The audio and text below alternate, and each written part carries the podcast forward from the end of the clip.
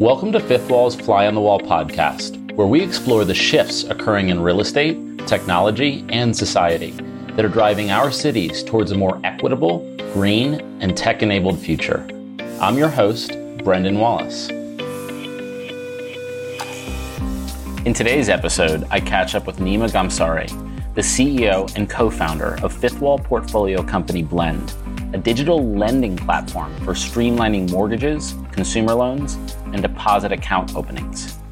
Nima explains the process of manufacturing a mortgage and how the ability to digitally store data around income, employment history, and credit has changed the process. Enjoy the conversation. Nima, thank you so much for joining. Um, where are you uh, dialing in from today? Uh, I am dialing in for, from just north of San Francisco. Nice. What about you? I'm in Park City. So okay. we're both we're both not in our normal locales. Um, can you just give people your background and just like what you were doing up until starting Blend?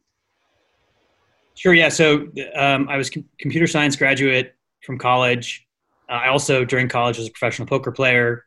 When I graduated, I was like, I want to go and build build things, and so I ended up joining a tech company, Palantir. Uh, many of our customers, it was 2008. Many of our customers were at Palantir were financial services companies, and, and that's what I was brought in to work on was that team. And then quickly, the, the crisis, the real estate crisis hit, the mortgage crisis hit, and so we were kind of um, brought knee deep into the mortgage industry at the time, which gave me a real understanding of how much uh, opportunity there was for positive impact with with technology. As a technologist, I looked at that and I was like, wow, somebody needs to go and build modern tech for this industry um, from the ground up. And you know the the experience of how you built blend feels somewhat atypical of how many companies start. Um, and I remember kind of hearing the story as we were investing, it, it almost felt like you came together to solve a problem, but actually honing in on what that problem was was somewhat iterative for your team. And I'm curious if you can just walk people through what that was like, how you gestated this idea. Sure. Yeah, we, we were a team that had worked together on this on this mortgage problem at the at you know just generally understanding the in the mortgage industry, I should say, when we were at Palantir, and we had a general sense, to your point, that like this industry was really uh, was on on a lot of lot of legacy technology that needed to be at least looked at and said like how do we either integrate these things better, how do we build better versions of it.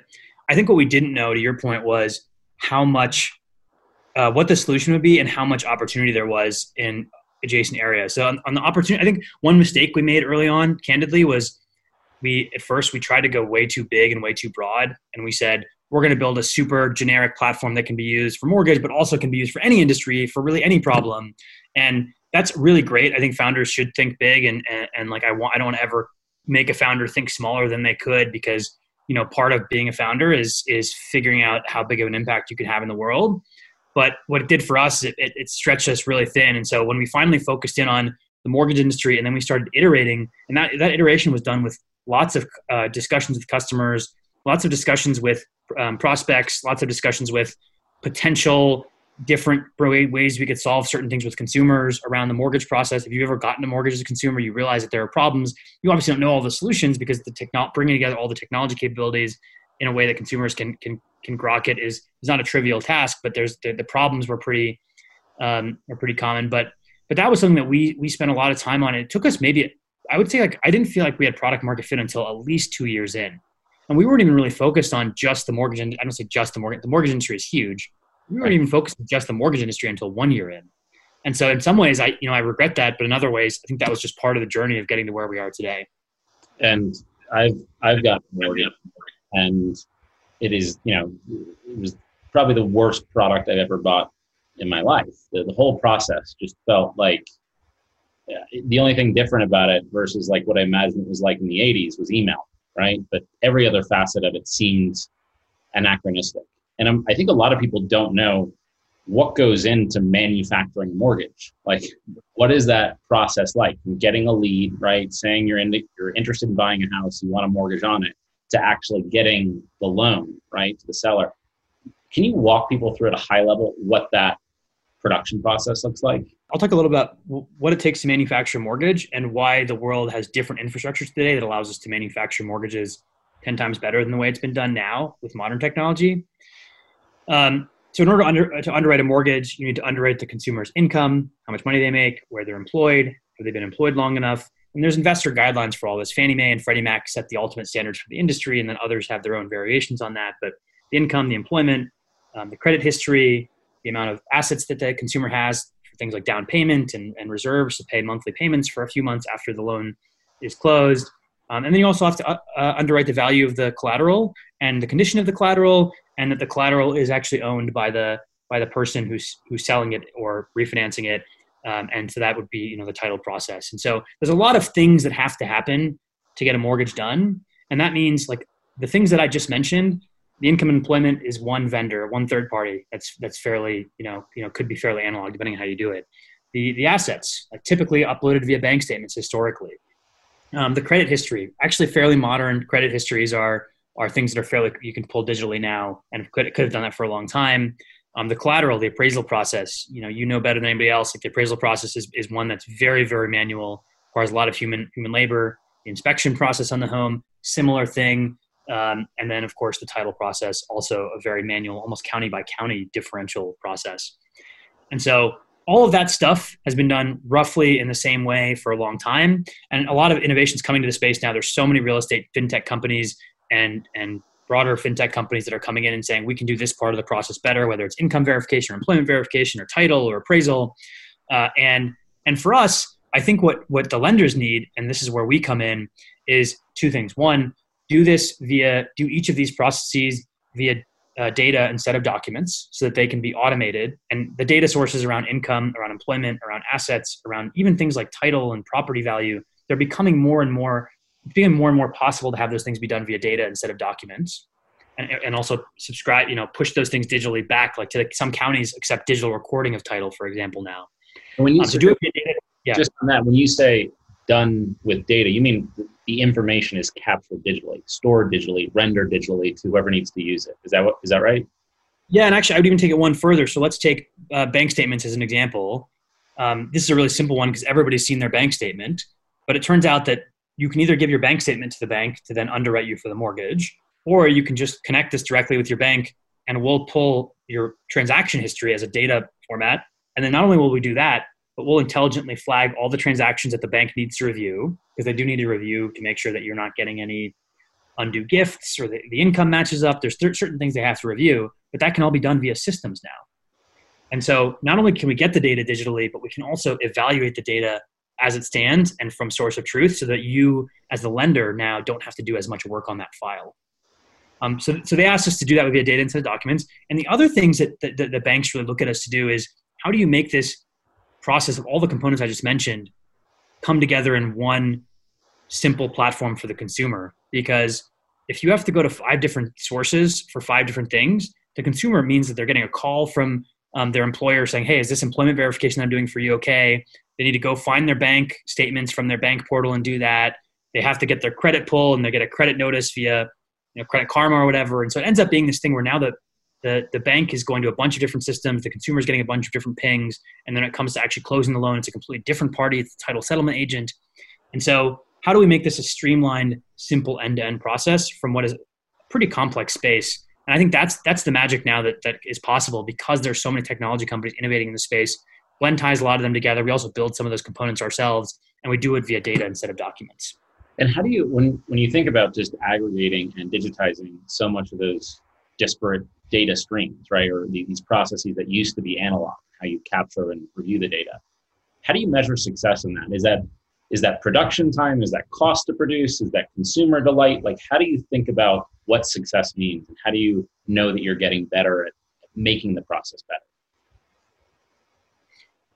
Well, I think you know Blend is a very customer focused company, and all of our customer the first true north for them is their customer happiness. Like they're also very customer focused and so customer success consumer success and consumer nps is something that promoter score is something that we track and we have to track because that is the true north.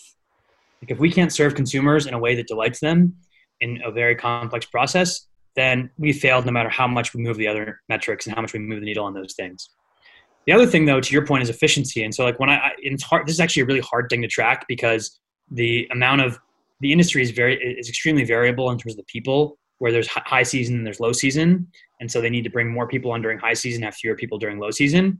And what we basically track with our customers is how much is that variability. Uh, and so I have customers tell me stories all the time where they're like, "Yeah, you know, we used to need to double our staff during high season, and now there's a huge surge of refinances because of the rate environment that we're in, as, as you're probably aware. And like, they had we had a customer say that their volume is 120 percent, and they have not added a single production staff or fulfillment staff member because they can just handle so much more volume with the staff that they have because the system is doing so much for them. And that, that's the kind of stories that get me going where I'm like, not only are we helping consumers, but the lenders who are ultimately giving this money to consumers, they're able to do things more efficiently, which means long term, which means lower cost products for consumers, better experiences, and hopefully eventually more product innovation as a whole.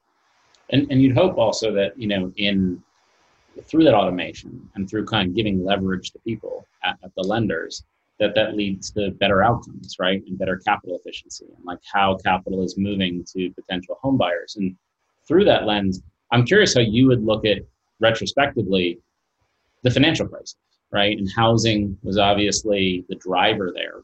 Um, and there was a lot of things that went wrong, but I think transparency and data was at least one component of it.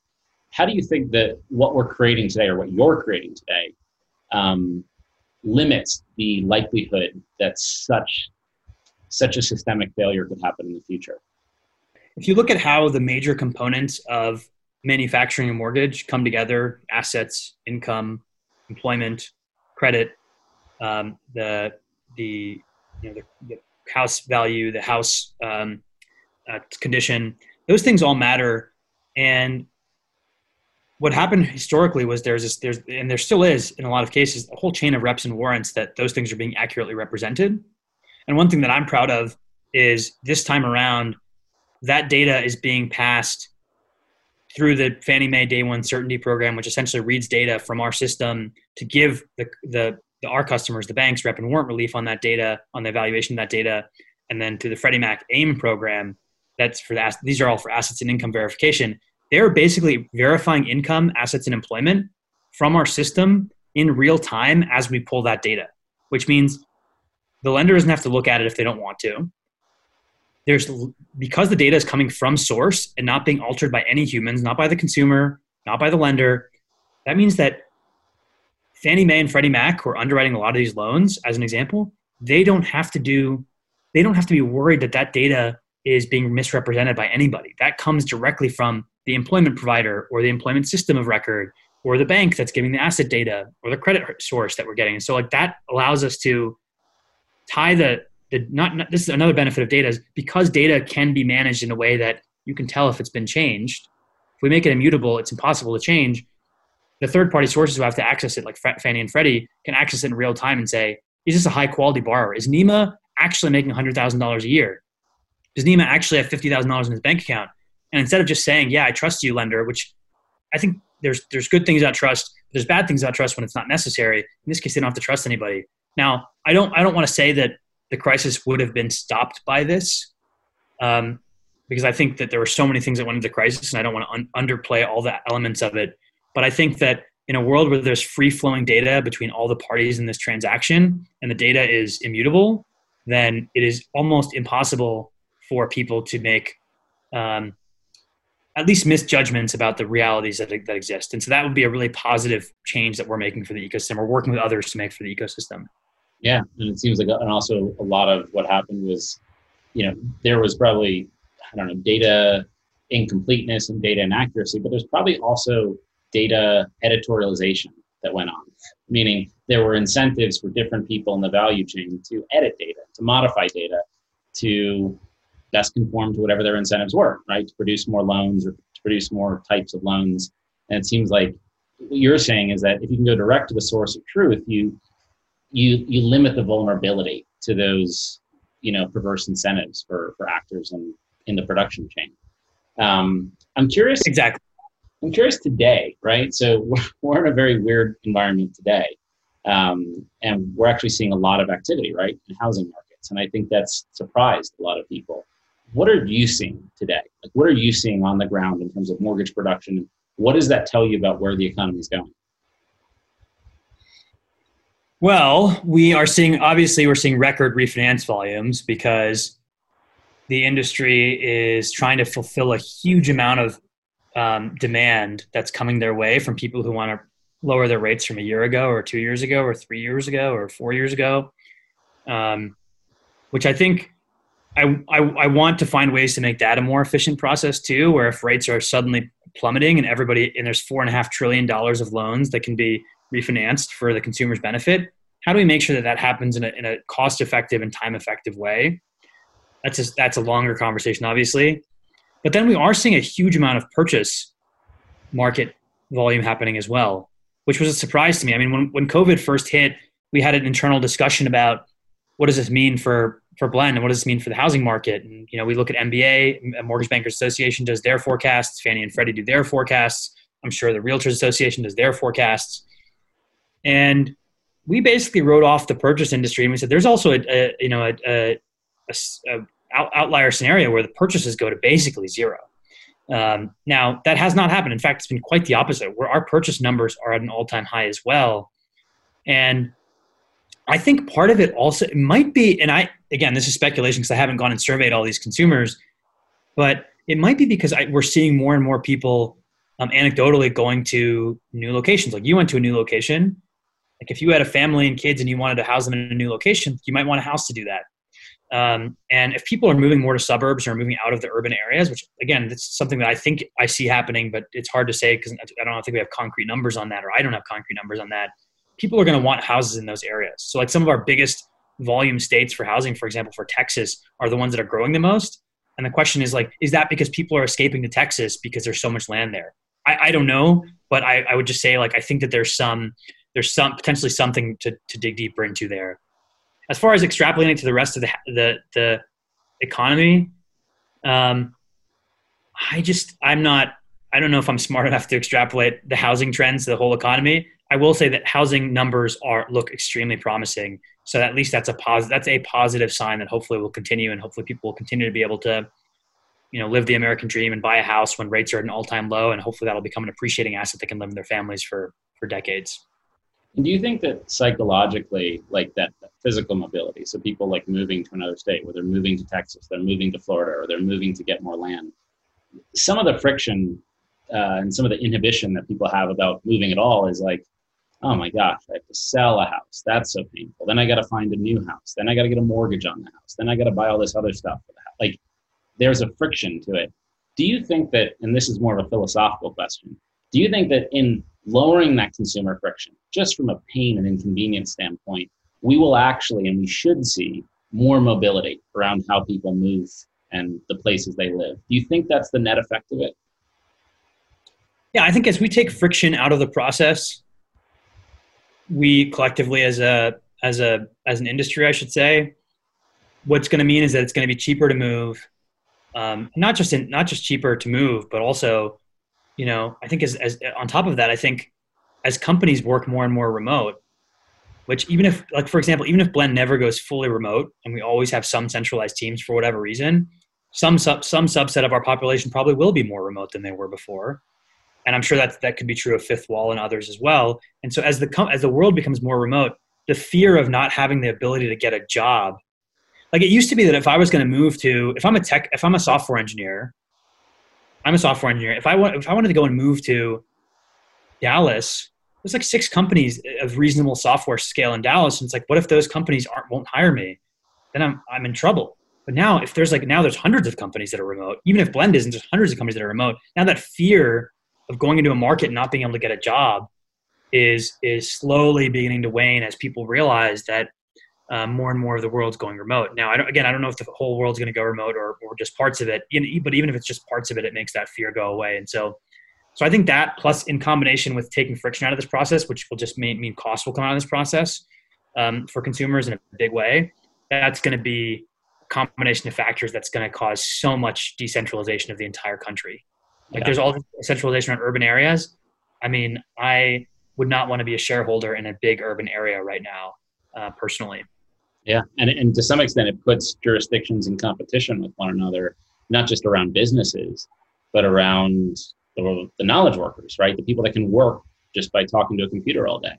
Because, you know, it's almost like the, the cities and, and states used to court companies because they knew that when those companies moved to their jurisdiction, they got the benefit of those taxes, that employment base, and all that commerce.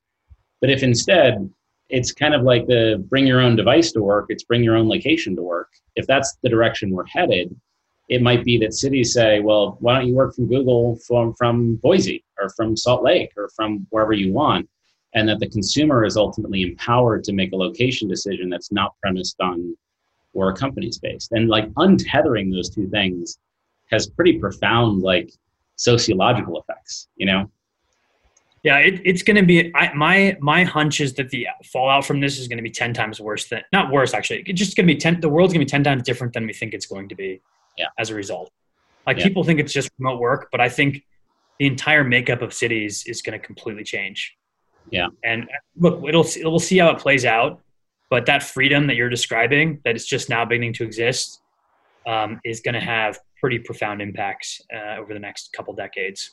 And I think you're almost seeing that today, right? Where people almost overestimated the impact of this in the short term, but they probably massively underestimated the impact over of it over a three to five year time horizon. Like what what the US population looks like locationally, commercially, professionally, it, it could look so radically different. Um, I'm curious, you know, we talked a little bit about friction, right? The friction of getting a mortgage and anyone who's ever bought a home gets that it's the most important and the highest friction product. And so alleviating that friction is a huge part of alleviating alleviating the friction of buying a house.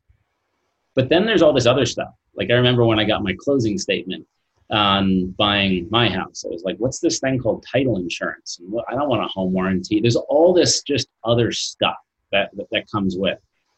How do you think about streamlining that? Because it's almost like the consumer is in this position where they have to interact with all these different products that they're not well equipped to understand, but yet they, they're forced to buy them all in combination to do this thing they actually want to do, which is move into this house or this Right. condo. How do you think about aggregating and streamlining those those manifold processes? Um, that's a great question. I think the, the idea that that we would ever solve those problems when I said when I mentioned I was talking earlier about some of the things that surprised me. One of the things that surprised me was how how much opportunity there is to fix things in the ecosystem on top of the things the lenders. Like many of these products that you're talking about, like you know how the real estate process works, how the appraisal process works, how the title agency works, how the closer works, how the moving service happens. Like all of these th- industries are pretty big industries and are I would say also just have a lot of opportunity to get better as, as entire industries. And, and like, you know, one thing about Blend, which I think I didn't realize at the time that we would go after and, and try, try to help fix these industries with, with a lot of partnerships is, is like, now that we have 30% of the market of the mortgage market on our platform and growing pretty fast, it, it opens up the door for us to have massive scale impact by picking one of these problems or two of these problems having a, a small team go and do it whether it's build buy or partner with some some other group of people whatever it is and say we're going to go fix this and we're going to do the same. We're going to give you the resources you need. We're going to let you let you run on your own. And we're decentralizing as a company too. And i don't mean physically even. I mean just how, we work. We're letting those teams run completely autonomously because we want those teams to while they want we want them to fit into our overall values and our overall mission of course. But we want to have smart entrepreneurial people running those things that they can drive fast outcomes just like we were we are as an early stage company to be able to do that forever. And so in order for us to do that um, we have to give those smart people a lot of leeway to go after these pretty big industries figure out the right solution. But then we as a platform have so much of the market running through our system now. And that impact they can help drive by having our customer base on it and having our technology as a foundation for it it just creates so much opportunity. I mean title is a good example of one where where you know you think about the- mortgage process being painful. The worst rated pro- part of the mortgage process is actually the closing process which is not or in, in a lot of cases not not, not with every lender um, but that's not even done by the mortgage company. That's done by the title agent. And so and it's not the title agent's fault either. It's like they're emailing stuff back and forth until the last minute and then you're going signing documents that were already signed with the lender again with the title agent. It's just like these are just simple systems and data problems that if solved can create a massive opportunity for lenders, for title agents, for consumers. And ultimately, what the consumer sees is like they show up to their closing and actually do it over video like this.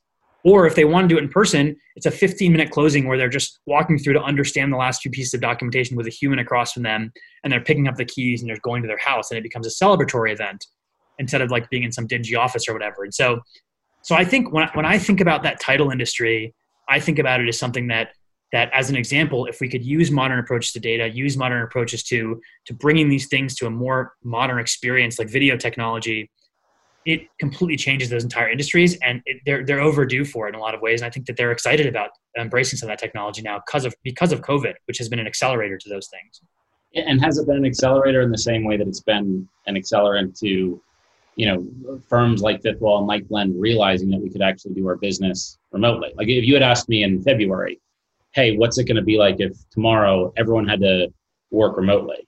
My, my initial reaction would have been, that's that's going to be a disaster. Like we can't do that. That's a disaster. But you know, COVID thrust this outcome on all of us. We had to do it. We adapted, and now it works. Is the same thing happening in, in the housing industry, in the mortgage industry? Like, is it that you know realtors and mortgage brokers and closing agents they're all like, well, I got to operate over Zoom, so I better figure out how to use digital tools that enable me to do what I used to do in person over a computer. Is is that what's happened? I think what what's happened is some combination of consumers realizing that that they can make more decisions virtually and not feel like because I think that there is a sort of there are some old fashioned things about buying a home that make you feel like you want to go see and feel and touch the home, which many people still do. And I don't think we should stop them, but does the realtor need to be next to you when you do that is one question. Um, but then there's also things like the closing. Well, maybe I don't actually, I didn't even think about, it. I didn't want to do my, I want to do my closing over video. Mm-hmm. Six months ago, my parents who are in their seventies, um, had never done a Zoom conference in their life. Now the Zoom, now Zoom is the only way they see their friends. And if I told them six months ago, seven months ago before COVID that um, that they could only see their friends via Zoom, they'd be like, no chance. I want to see my friends in person. But given the circumstances, they have no choice. And it's the same thing in this industry. There's there was a lot historically. There's been a lot of pushback on on modern technology from from existing people because rightfully so people believe that many many consumers want to have a human touch in this process and they're right and the question is how do we make the human touch work in a way that also works for the entire broader set of consumer desires, which not just everybody wanting to meet in person. Human touch for me can be this. Human touch for you might be going in person, but giving the consumers the optionality. I would say the thing that banks and lenders have embraced and title agents and everybody embraced more than anything else now has been the willingness to create the optionality for the consumer to decide how they want to work. And that's so huge because more and more consumers will get comfortable with this kind of technology over time, and that'll make the products cheaper.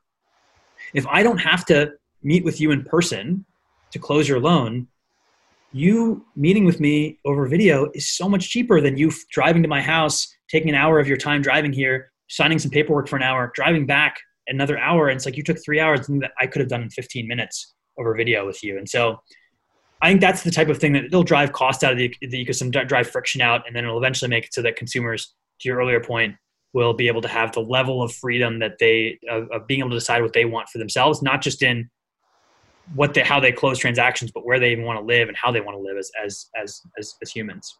It's interesting to think about because I think everyone in tech tends to think, well, people just don't want to talk to people; they just want to interact with a computer. And it's almost like what you're saying is the industry becomes systemically accommodative of all consumer preference. So you actually could do truly a analog closing process should you so choose or you could choose to interact with nobody. Um, and what's interesting is like just the corollaries there versus like the rest of tech, right? Where, you know, I think about like e-commerce, like the, you know, the, the first boom of e-commerce was like, well, people don't want to go to stores. They just want to buy everything online and not interact, not interact with a store or a store person or a store clerk or a checkout. But that was actually wrong. And now all the biggest omnichannel brands are saying, well, some people actually like to do that. Some people like to discover a product online and actually see it in the store so they can try it on. They want to be able to buy it online, return in the store. It's like you have to be where the consumer is. You have to accommodate the consumer, and the consumer is many different things and has many different wants at many different periods in their life.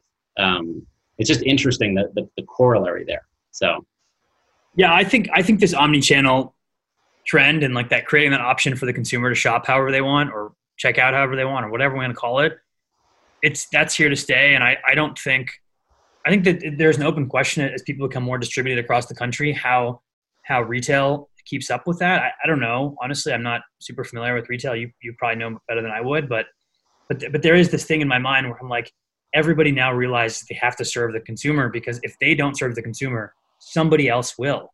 Yeah. Like there's competition. And competition in this case drives some people to people people are going to be more and more forced to do business how the consumers want and at the prices that make sense for consumers. And that's a that's a train that is has left the station now. Yeah. And so like whether or not if, if companies that are not on board, it's going to be hard for them to keep up with the companies that are coming after that. And it's interesting that like, you know, the consumers in the driver's seat, the consumers calling the shots, and you think about that. Okay, that's kind of obvious when it comes to stocks. It's kind of a little less obvious when it comes to a mortgage. Um, but what I'm hearing you say is it's actually true. Um, and then almost empowering the consumer like that um, and being able to deliver more data like digitally to the lender from them actually increases transparency and increases the velocity of money moving into the housing market. Um, so it's interesting to think about all those synergies. Um, well, Nima, this has been really interesting. Um, thank you so much for taking the time to just share the experience of Blend, and thank you. Yeah, thanks. Thanks for having me. Super fun to chat about this stuff, and um, yeah, excited to see where all this actually ends up going. You know, regardless of our pontifications, it's really interesting to watch from the sidelines in some ways, and in part, parts, in parts, we get to be part of it, which is also awesome. And yeah, so grateful to be part of that as well. Totally awesome. Well, thanks, Nima. Yeah, thanks, Brendan. Have a good one. Thanks for listening to this episode of Fly on the Wall. All of these episodes and more are available on our YouTube channel. To learn more about Fifth Wall, visit our website at www.fifthwall.com.